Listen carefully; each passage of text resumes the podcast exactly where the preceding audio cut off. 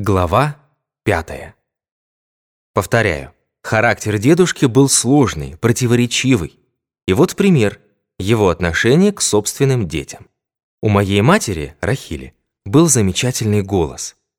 Надо вам сказать, что все рахленки прекрасно пели, но когда пела моя мать, возле дома собиралась толпа. Все слушали, один раз даже полисадник сломали. Как-то еще девушкой мама гуляла со своей компанией по лесу и запела. А в лесу, как я рассказывал, было полно дачников. И в их числе оказался профессор консерватории из Петербурга. Профессор слышит, как кто-то поет на весь лес, выводит трели, каких он не слышал даже в консерватории. Он встает со своего гамака, идет на этот голос и видит компанию молодых людей. Но при чужом человеке мама замолчала. «Кто вас пел?» – спрашивает профессор. Все молчат, потому что мама молчит. А раз она молчит, значит не хочет признаться. А поскольку она не хочет признаться, то и другие ее не выдают. Тогда профессор начинает разговаривать с каждым по отдельности. Доходит до мамы и по ее голосу узнает, что пела именно она. На то он и профессор, чтобы догадаться. «У вас исключительный голос», — говорит профессор. «Таких голосов, как ваш, очень мало» а может быть и вовсе нет. Вам надо ехать в Петербург, учиться в консерватории. Я сделаю для вас все». Словом, обещает ей золотые горы, подводит к своей жене и дочери, те тоже восхищаются ее голосом, тоже уговаривают ехать в Петербург, тоже сулят золотые горы. Жить она будет у них, ни в чем не будет нуждаться, станет знаменитой певицей. Не знаю, собиралась ли мама в действительности в Петербург, но дедушке она сказала, что хочет поехать.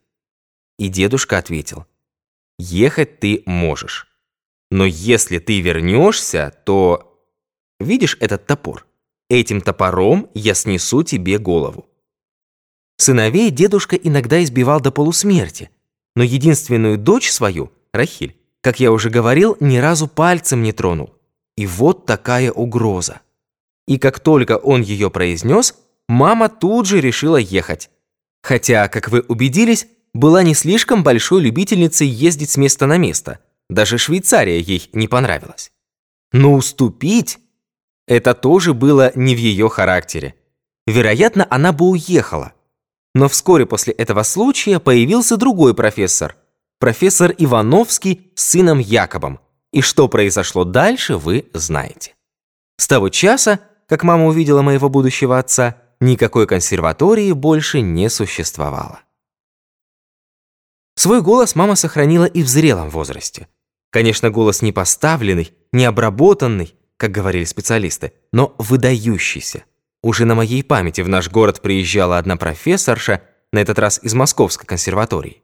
Она услышала маму, явилась к нам домой и сказала, «Я из вас сделаю певицу лучше Катульской. Не вы будете слушать Катульскую, а Катульская будет слушать вас». Мама только посмеялась. О Катульской она вообще понятия не имела. И о каком пении может идти речь, уже дети взрослые. Но, как в свое время обошелся дедушка с ее талантом, вы убедились. Старшего сына дедушки звали Иосиф. Он был первенец, и дедушка его очень любил. Но должен вам сказать, что никого из своих сыновей дедушка так не бил, как Иосифа. Бил смертным боем, и за дело. Во-первых, Иосиф не пожелал учиться. В дом ходил учитель, некто Курас, очень хороший педагог по всем предметам. Занимался с Иосифом, и сам дедушка занимался с ним, как простой школьник. Да-да, когда приходил Курас, дедушка подсаживался как бы из любопытства. Э, как бы из любопытства решал задачки, писал сочинения, изложения и таким образом научился читать и писать по-русски. Получил кое-какие начатки образования. Согласитесь, для взрослого, делового, занятого человека это довольно, я бы сказал, самоотверженный поступок. Итак, в дом ходит учитель Курас. У Иосифа есть способности, он все схватывает на лету, значит, учись на здоровье. Нет, он, видите ли, увлекся голубями. Ничего, кроме голубей, не хотел знать. Гонял их целыми днями. Мальчишка, но у него лучшая в городе голубиная охота. И не просто охота, а предприятие – он с малых лет делал дела. И первым делом были голуби. Менял, продавал, брал выкуп за пойманных голубей. В общем, делал свой гешефт, и вся его жизнь была гешефт. Он вырос форменным бандитом, творил черт знает что, уму непостижимо. Воровал у дедушки кожу и готовый товар, и у нашего соседа, шорника Сташонка Афанасия Прокопича, тоже воровал кожу. Всех обманывал, играл в карты, в общем, разбойник. Внешне он был похож на дедушку. Но у дедушки на лице было написано «благородство», а у Иосифа из глаз торчала финка. На дедушку было приятно смотреть, на Иосифа неприятно. Дедушка был умный, Иосиф хитрый и вероломный. Одним хамил, перед другими подхалимничал, лозунг его был такой «Ласковое теля двух маток сосет». Умел улыбаться, и когда улыбался, то это был ангел, втирался в доверие к людям и потом их обманывал. Был у него дружок по имени Хонька Брук, такой же бандит. Работал на дровяном складе. При складе была сторожка с чугунной печуркой. Там собиралась их компания. Играли ночами в карты, водили девок, пили водку. Со временем, я думаю, из них бы составилась профессиональная банда. Но тут началась Первая мировая война, Иосифа забрали в армию. Но и в армии он сумел устроиться. Влюбил в себя жену капельмейстера – и она заставила мужа взять Иосифа в оркестр, выучить играть на флейте. Так, играя на флейте, он и провоевал всю войну. Женщины его любили, липли к нему. Он был красивый, удалой, умел одеваться, но с женщинами обращался по-свински. На этой почве возникали разные истории и конфликты. Со своим соседом, шорником-сташонком Афанасием Прокопичем, мой дедушка очень дружил – хотя тот был моложе его на 10 лет. Сташонки были хорошие, порядочные люди, и об этой семье речь впереди. Пока скажу только, что старшего сына Сташонка, Андрея, в августе 14-го призвали в армию, и жена его, Ксана, осталась с грудным ребенком на руках. Была, значит, солдаткой и довольно долго. Андрей вернулся из немецкого плена в 18 году. А Иосиф вернулся из армии в 17-м. И вот рядом красивая молодая солдатка без мужа, Иосиф, естественно, положил на нее глаз, заходил к сташонкам за тем, за другим, останавливал Ксану на улице и через забор с ней переговаривался. В общем, всем стало ясно, чего он домогается. Ксана на приставание Иосифа не отвечала. Но городок маленький, южный, все на виду, все видят, как Иосиф вяжется к Ксане. И этот факт ее компрометирует, дает пищу судам и пересудам, как это бывает в провинции, где женщины любят почесать языком. Между мамой и дядей Иосифом произошел разговор при мне. Мама думала, что я ничего не понимаю. Мне было лет пять или шесть. Но дети в этом возрасте очень понятливы, чутки и многое запоминают. Помни Иосифа перед зеркалом. Он щеткой приглаживал блестящие волосы, смазанные бриллиантином. «Ты стал чересчур лепиться к сташонковскому забору», — сказала мама. «Не суйся не в свое дело», — ответил Иосиф, не оборачиваясь. «Позоришь замужнюю женщину?» «Что еще скажешь?» «Ты мерзавец и негодяй!» «Договоришься», — пригрозил Иосиф. В тот же или на другой день стоит Иосиф у забора, разделяющего наши сады, и разговаривает с Ксаной. Подходит мать. «Ксана, у тебя есть глаза? Возьми коромысло и огрей этого скота как следует, чтобы не привязывался». В саду у Сташонков работали и другие женщины из их семьи. Они это слышат и тоже подходят к плетню. Я думаю, в эту минуту Иосиф был способен убить мою мать. Но кругом женщины и дети, и у него хватило ума не затевать скандала.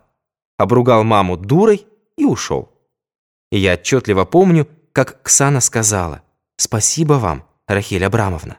После этого Иосиф перестал вязаться к Ксане. К Сташонкам не заходил, но эта история, к сожалению, ничему его не научила. Была у нас бешенка из Бессарабии, несчастная одинокая девушка. Иосиф стал с ней жить, и когда она забеременела, отослал ее в Гомель, наобещал, наговорил, она поверила и уехала. А Иосиф вслед за ней посылает в Гомель своего дружка, Хоньку Брука, с деньгами и говорит, «Передай этой идиотке деньги и скажи, что я на ней никогда не женюсь. Она у меня не первая и не последняя». И Хонька, бандит, с удовольствием передал ей это слово в слово. Вы представляете себе, в те годы женщина незамужняя, беременная и к тому же одинокая, беженка в чужом городе среди чужих людей. Чего греха таить? Мы, мужчины, не святые. особенно когда мы молоды и нам везет на женщин. Но все же есть какие-то пределы, черта, через которую нельзя переступать. Увлекся, сошелся, погулял, но обещать, обещать и обмануть не по-мужски. Не обещай. Если она тебя любит, она твоя без всяких обещаний. Мало того, воспользоваться тем, что девушка одинокая, беззащитная, одним словом, беженка, и потом бросить на произвол судьбы, согласитесь, может только негодяй.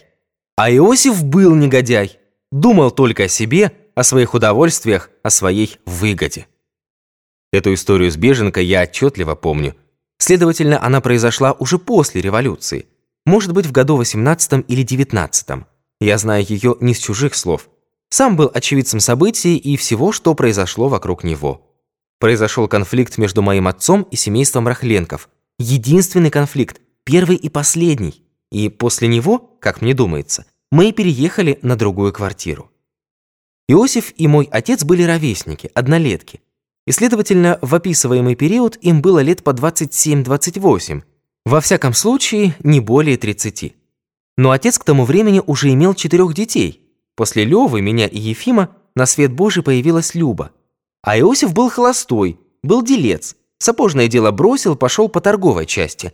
Я думаю, спекулировал. Делал всякий шахер-махер, особенно при НЭПе. Вел разгульную жизнь и был большой ходок по женщинам. И, конечно, никаких точек соприкосновения между ним и моим отцом не было. Они презирали друг друга, но отец, человек деликатный, этого не показывал, а Иосиф, как хам, своего презрения не скрывал. Но оскорблять отца не смел, потому что была еще мать. Она в любую минуту готова была встать на защиту отца, как наседка за птенца. Только мама была не курица, а ястреб. В семье ее все боялись, и дядя Иосиф боялся.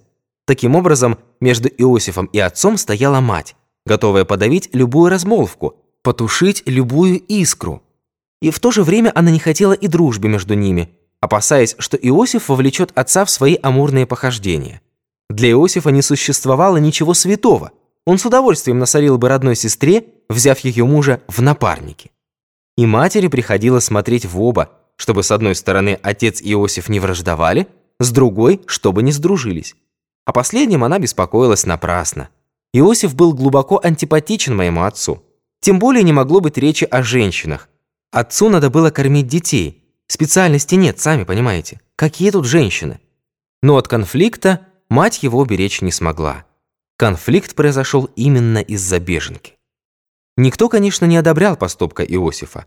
Но в том, как осуждал Иосифа мой отец и как осуждали Рахленки, была разница. Отец считал, что Иосиф обязан жениться на этой девушке. Как можно бросить на произвол судьбы собственного ребенка? Для отца долг был на первом месте. Ради долга он мог пожертвовать собой, и он требовал того же и от Иосифа. Может быть, в нем говорила и солидарность.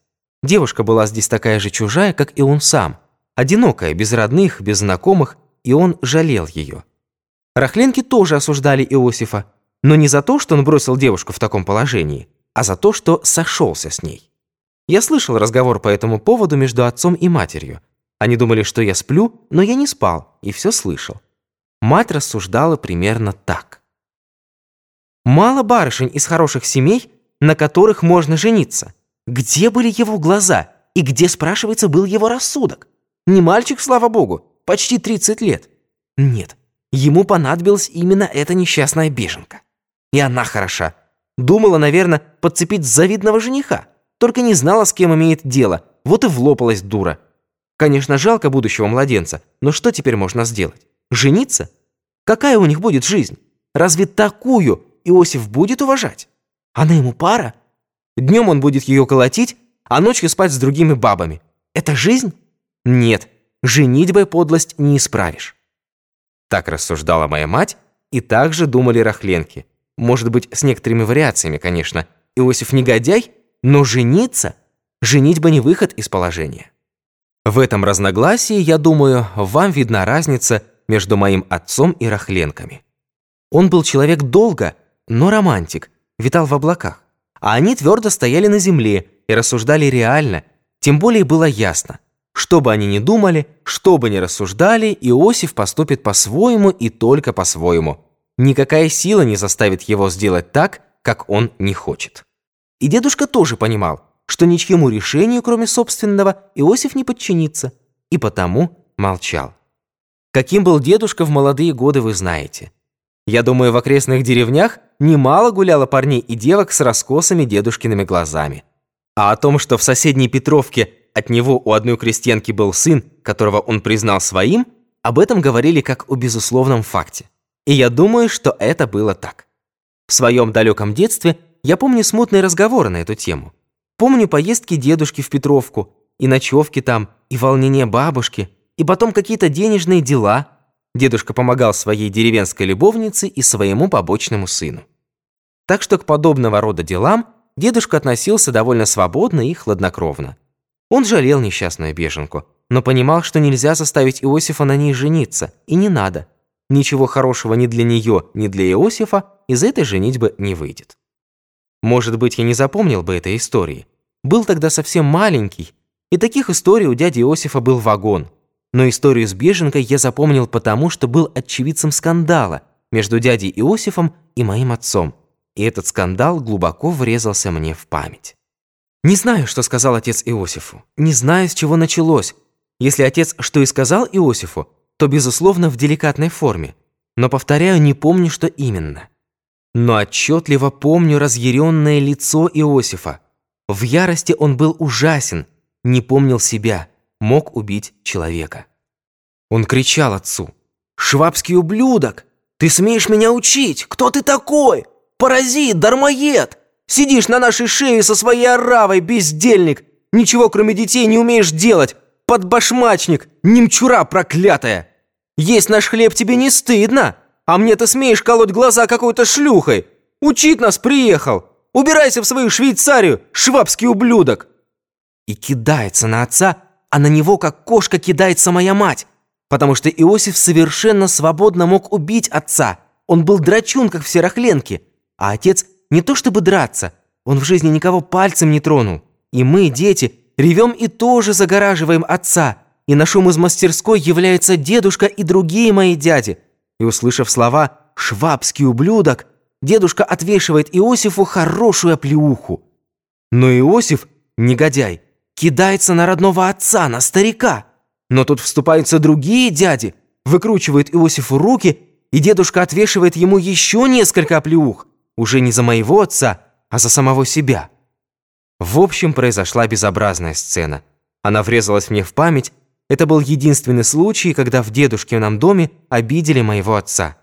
После этой истории наша семья переехала в другой дом. Может быть, не сразу переехали. И может, не из-за этой истории.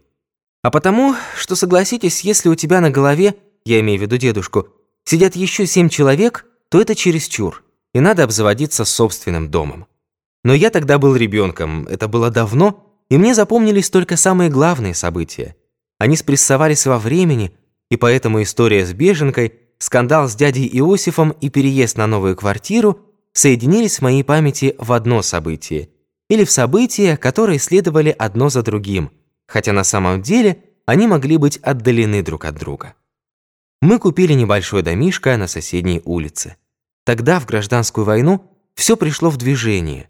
Люди разъезжались, съезжались, разбегались, перемешивались.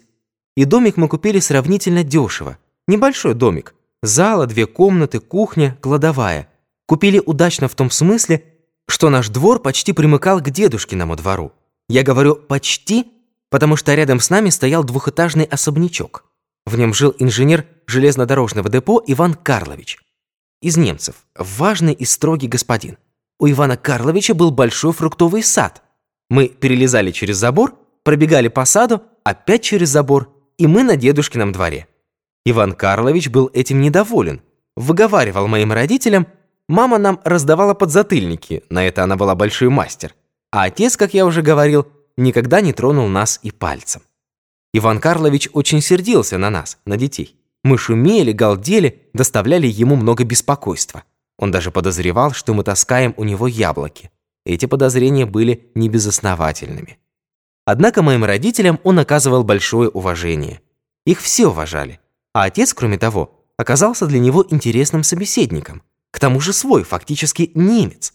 они разговаривали только по-немецки, для Ивана Карловича это была хорошая практика, другого человека с таким чистым немецким произношением ему, естественно, было не найти. Иван Карлович снабжал отца книгами из своей библиотеки. Тот много читал. Через него и мы с братом Левой тоже пристрастились к чтению. Но, извините, я отвлекся. В последнее время со мной это случается. Старые воспоминания перемежаются с новыми мыслями. И чем больше старых воспоминаний, тем больше новых мыслей. Тебе кажется, что ты так думал тогда, а на самом деле так ты думаешь сегодня. Итак, о чем я? О дяде Иосифе. Бабушка говорила, будет несчастной та женщина, на которой Иосиф женится. Но представьте, он женился очень удачно. Отхватил жену по себе и даже больше, чем по себе. Жена его была зубной врач. А что такое Иосиф? Ничего, бабник. Но женщины его любили. Однако врачиха была с характером.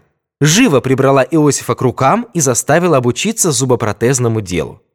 Как у всех рахленков, руки у Иосифа были золотые. Дело он освоил, изготовлял коронки, мосты, протезы и все, что требовалось для пациентов его жены. Дело золотое в прямом и в переносном смысле. В городе были еще два дантиста. Но жена Иосифа была лучшим врачом, а Иосиф не только хорошим техником, но и ловким, хитрым, отчаянным. И хотя имел дело с золотом, ничего не боялся. Тем более НЭП поставил дело широко. Их зубоврачебный кабинет процветал. А когда НЭП кончился, они свою лавочку прикрыли, работали в поликлинике, но дома кресло сохранили, как бы для друзей и родственников. Но в таком городишке каждый друг или родственник. И у районного начальства тоже есть зубы. И когда зубы болят, то кое на что приходится смотреть сквозь пальцы. Тем более все для тебя делается быстро, хорошо, на высшем уровне.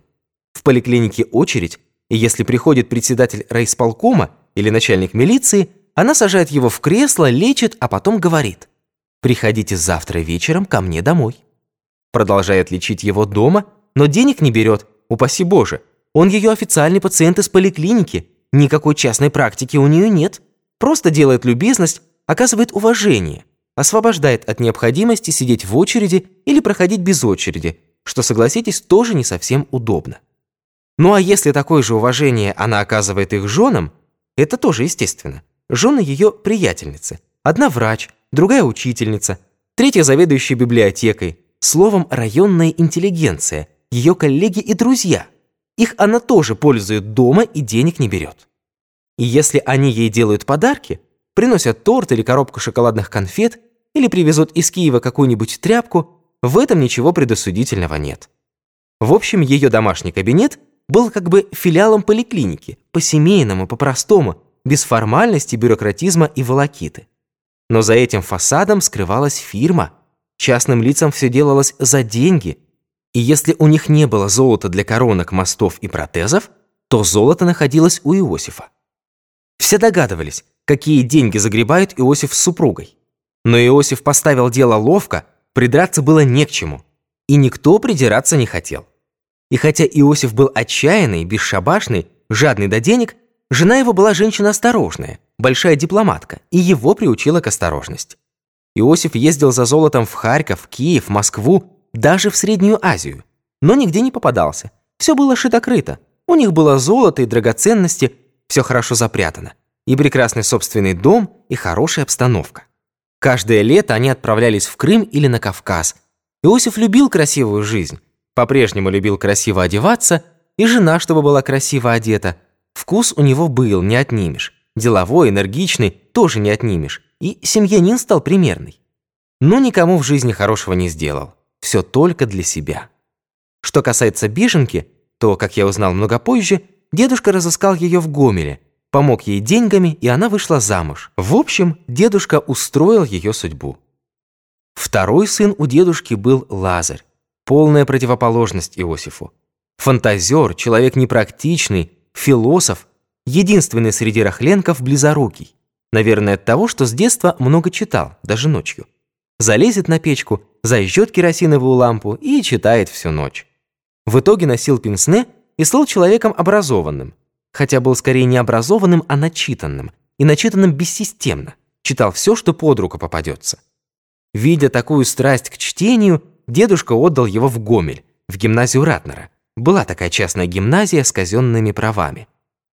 Но оказалось, что настоящих способностей у Лазаря нет, а есть порог, совершенно необычный в семье Рахленков. Этот порог – лень. Родная мать колет дрова, а он сидит и читает газету, как будто так и надо. Добрый, не эгоист, но лень, понимаете, его одолела. Фантазер, мечтатель и неудачник. Сапожник был средний, дедушка Палка его выучил, но любил поговорить с заказчиками, поболтать, потрепаться на разные темы. Потом работал в артели, на фабрике, сначала в цехе, потом в АТК. Пригнула его к земле смерть жены. Жена его, Тема, нежная, кроткая, любила Лазаря, прощала ему непрактичность. Ничего не требовала, жила на то, что есть. С такой женой Лазарю было хорошо. Мог мало работать и много философствовать. Но при рождении ребенка Тема умерла. Как Лазарь не покончил с собой, не знаю. На сына он не мог смотреть. Маленького Даниила выкахал дедушка. Отдал в деревню кормилице, между прочим, в деревню Петровку, ту самую, где у него был побочный сын, к тому времени уже взрослый человек, отец семейства. В эту деревню Петровку дедушка чуть ли не каждый день ездил смотреть на внука, как он и что, чтобы все, значит, было в порядке. И выненчил, и вырастил его. Но у Лазаря совсем опустились руки. Он стал попивать, и даже дедушка, не терпевший пьяниц, на Лазарева пьянство смотрел сквозь пальцы. Понимал, жизнь не удалась. Третий сын у дедушки был Гриша. Ничего особенного про него рассказать не могу. Ничего выдающегося в нем не было. Здоровый, как все рахленки. Первый драчун и забияка на улице. Но справедливый, защищал слабых. А что значит защищать слабого? Это значит подраться с сильным.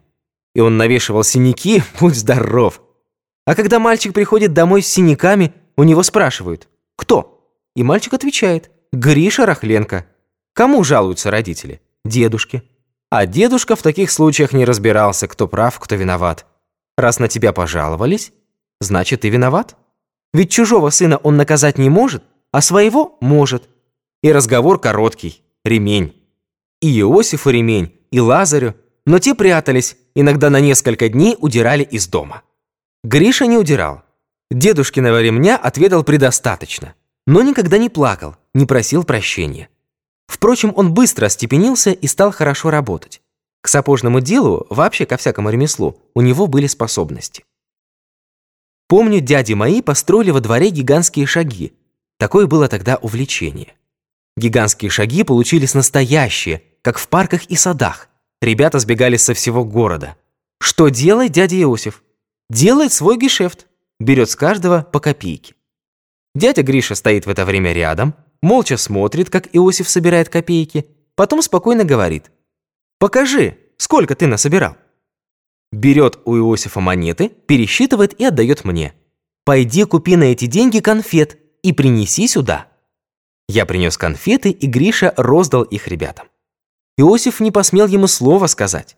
Гриша был хоть и младше, но сильнее его, а с сильными, как вы знаете, Иосиф не связывался.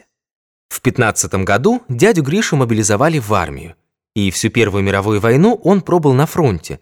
И не как Иосиф, не в музыкальной команде, а в пехоте, в окопах, настоящий солдат. Был ранен, контужен. После войны вернулся и опять стал работать по сапожному делу. Со временем из него выработался мастер высокой квалификации, спокойный, трудолюбивый, немногословный и по части техники очень, знаете, одаренный. В артели, потом на фабрике, всегда числился в первых ударниках, в первых стахановцах, но не делал из этого карьеру, от всего отказывался, любил только работу. Когда фабрика расширялась и механизировалась, он внес много ценных рационализаторских предложений. К ним, как бывает, примазывались ловкачи, но дядя Гриша не обращал на это внимания. Простодушный, нечистолюбивый, интересы производства у него были на первом плане. Истинный мастер своего дела, передовик в подлинном значении этого слова. Я лично ему многим обязан. Когда я и мой брат Лёва стали работать с отцом и дедушкой, то именно дядя Гриша нас учил. И моего отца тоже терпеливо учил. И если я сказал о дяде Грише, что он был простой, ничем не выдающийся человек, то, может быть, как раз в этом и была его значительность. Он был человек труда и трудового долга. А на таких людях держится мир. Все дедушкины дети, при всех своих недостатках, иногда довольно крупных, все же что-то унаследовали от дедушки. Иосиф – деловитость, Лазарь – доброту, Гриша – трудолюбие, моя мать Рахиль – властность, волю, целеустремленность. Но ни в ком из них характер дедушки не повторился целиком и полностью. И только один сын поднялся до высоты дедушкиного характера, а может быть и превзошел его, потому что попал в гущу великих исторических событий и был их участником. Этим сыном был дядя Миша, младший из дедушкиных сыновей и младший из моих дядей. Мне уже за 60, и дяди Миши давно нет на свете. Он погиб, когда я был мальчишкой, но он озарил мое детство незабываемым светом, дал мне нечто, что я пронес через жизнь. И он стоит перед моими глазами как живой, широкоплечий, бесстрашный, с чеканным загорелым монгольским лицом и добрыми, чуть раскосыми глазами. Во всех рахленках было что-то монгольское, а в дяде Мише особенно. Откуда это взялось? Честно говоря, понятия не имею. Увлечением дяди Иосифов были голуби, Лазаря – книги. Увлечением дяди Миши были лошади. Проскакать на коне в казацком седле, в кавалерийском седле, без седла – за это он готов был душу отдать. Война, через город проходили кавалерийские части, становились на постой, дядя Миша дружил с кавалеристами и научился управляться с лошадьми не хуже их самих. Именно с лошадей началась военная карьера дяди Миши. В 18 году с кавалерийским эскадроном он ушел на фронт. Записался добровольцем, дали ему коня, и он провоевал всю гражданскую войну. Фронт проходил по всей России, и дядя Миша исчез из нашего поля зрения и превратился в легенду. Приходили от него редкие и короткие письма. Представляете почту того времени? Письма не сохранились.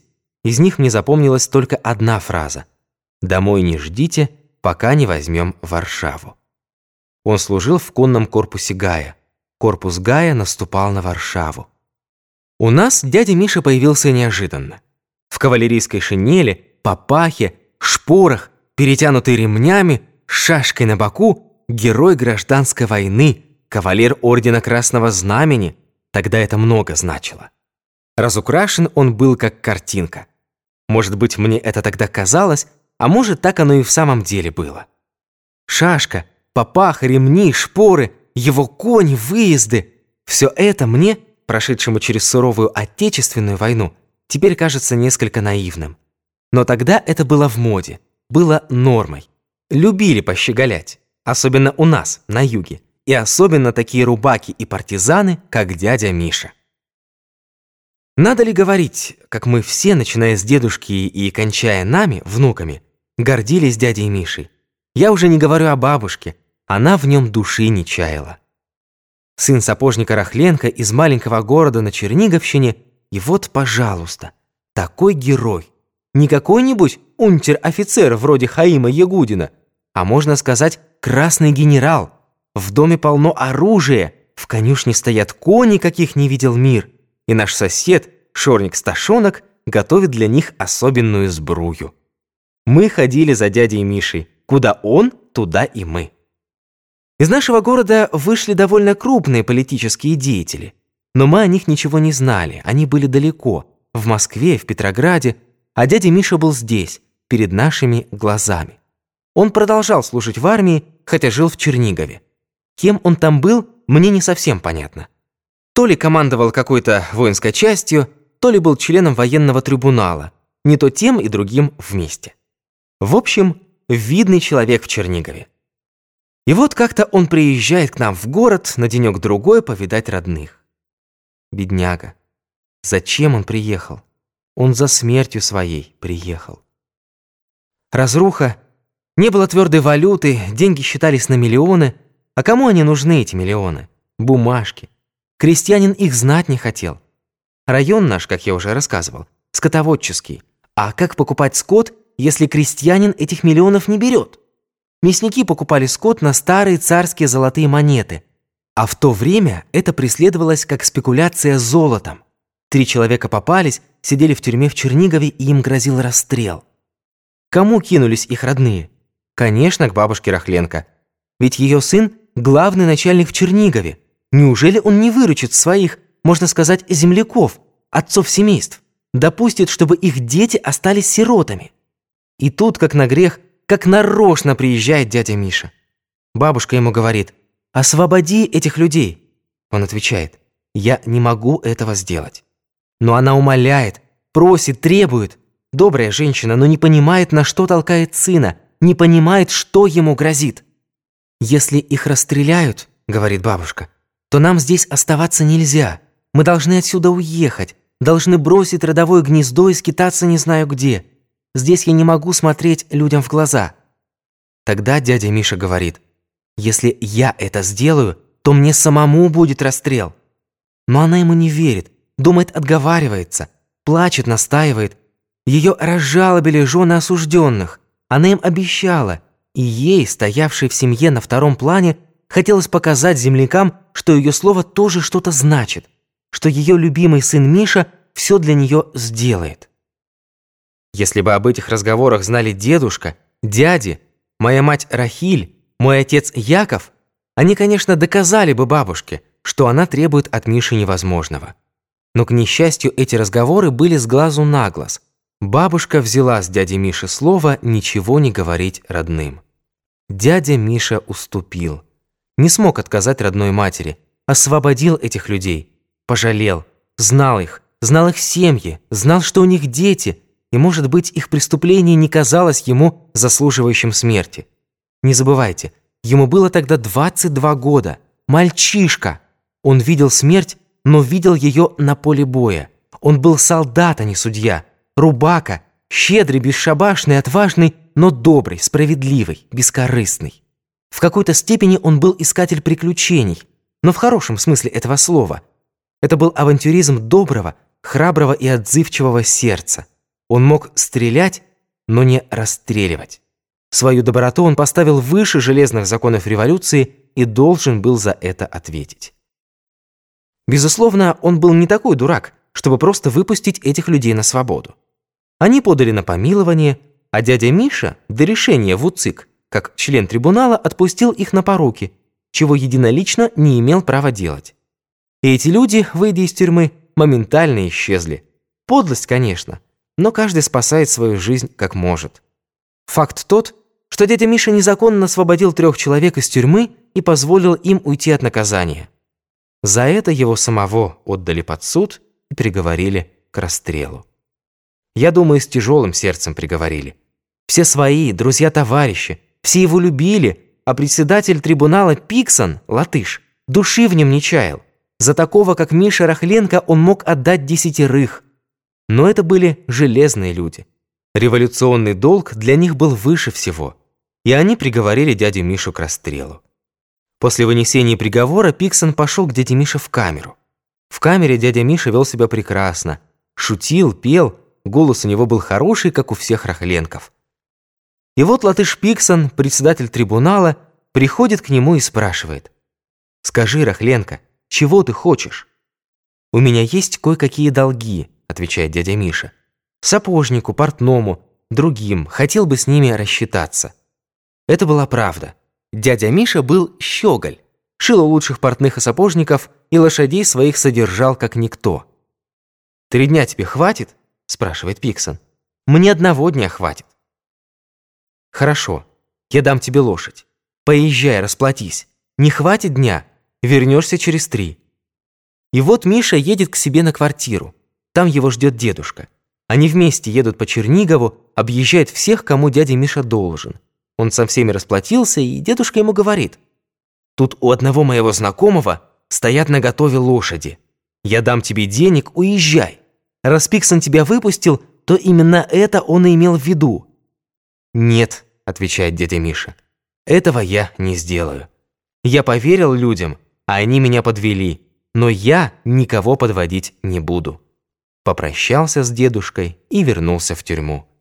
Через два дня пришла телеграмма от Петровского, председателя ВУЦИК, отменить расстрел.